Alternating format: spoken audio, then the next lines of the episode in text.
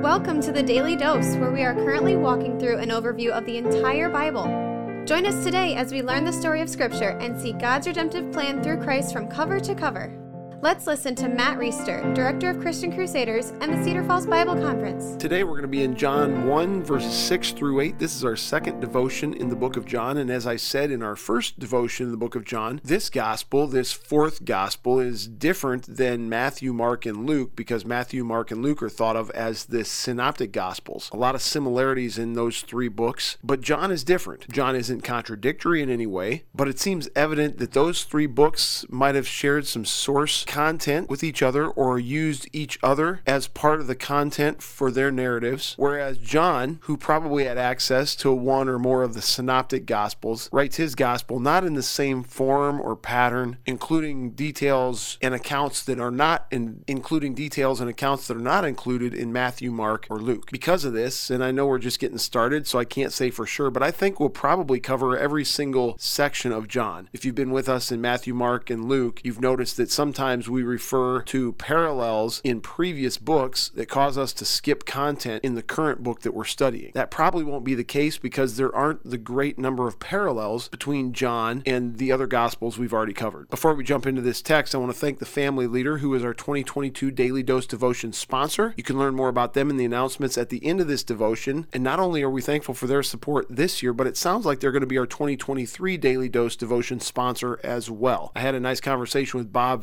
Vander Plaats the CEO of that ministry today, and I think they'll be on board next year. So thank you so much to the family leader for supporting the Daily Dose devotions, helping people become more engaged with God's Word. Chapter 1, verse 6. There was a man sent from God whose name was John. He came as a witness to bear witness about the light, that all might believe through him. He was not the light, but came to bear witness about the light. So some people unfamiliar with Scripture might be confused by who John, the gospel writer, is referring to here. He's not referring to himself. The man who was sent from God, whose name was John, is actually John the Baptist. John the Baptist is Jesus' cousin. His mother Elizabeth was pregnant at the time that Mary came and told her that she was pregnant. And John the Baptist, scripture tells us, leapt inside Elizabeth's womb for excitement that the Messiah was coming. We're going to learn a little bit more about John the Baptist later on. We've already talked about John the Baptist in previous Gospels, so you can hang tight for that in a day or two. A couple things that are important in this text have to do with the light, which was referenced in the previous text, and have to do with the fact that John saw himself not as the light, but the one who would bear witness about the light. Going back to verse 4, talking about Jesus, John writes, In him was life, and the life was the light of men. The light shines in the darkness, and the darkness has not overcome it. And so not only now is Jesus the Word, we talked about that in the previous devotion, but he's also the light of men, the light who can't be overcome by darkness. And John the Baptist is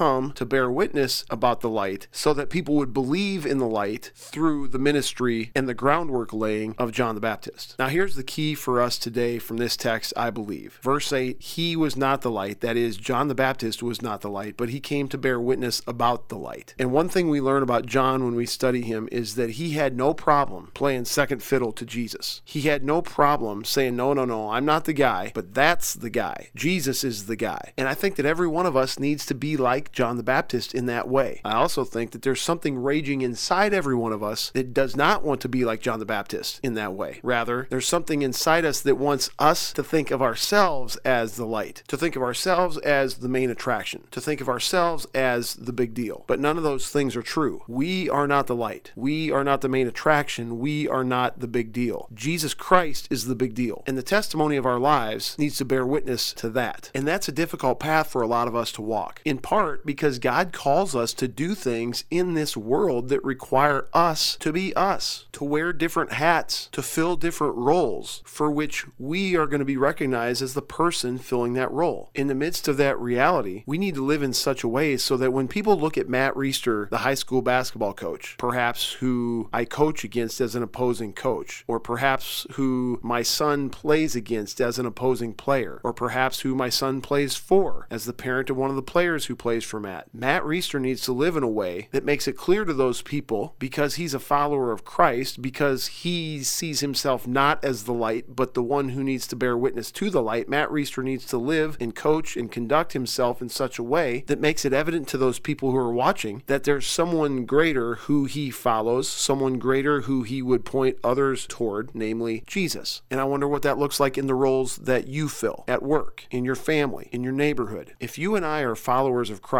hopefully not much ado is made of me and you that doesn't quickly transition into Jesus Christ being lifted up as the one we serve, as the one who is the motive for why we are the way we are and why we do and say what we do and say. If somebody were to look at your bank account or mine, maybe there's a couple other ways to think about this. If somebody were to examine your bank account or mine, would they leave that examination thinking this person doesn't view themselves as the light, but they view themselves as somebody who wants to bear witness to the light, who is Jesus Christ? If somebody scrolled through your social media pages or mine, would they leave that experience thinking this is not somebody who views themselves as the light, but as somebody who views themselves as bearing witness to the light, who is Jesus Christ? Our interactions with store cashiers and bank tellers, our interactions behind closed doors in our homes, our interactions with coworkers, neighbors, friends, what would they reveal about our view of who is the light and who isn't the light, and whose job it is to bear witness to the light, and whether we see ourselves as bearing witness to the light, who is Jesus Christ? These are all good questions to ponder, particularly as we think about turning over the calendar to a new year,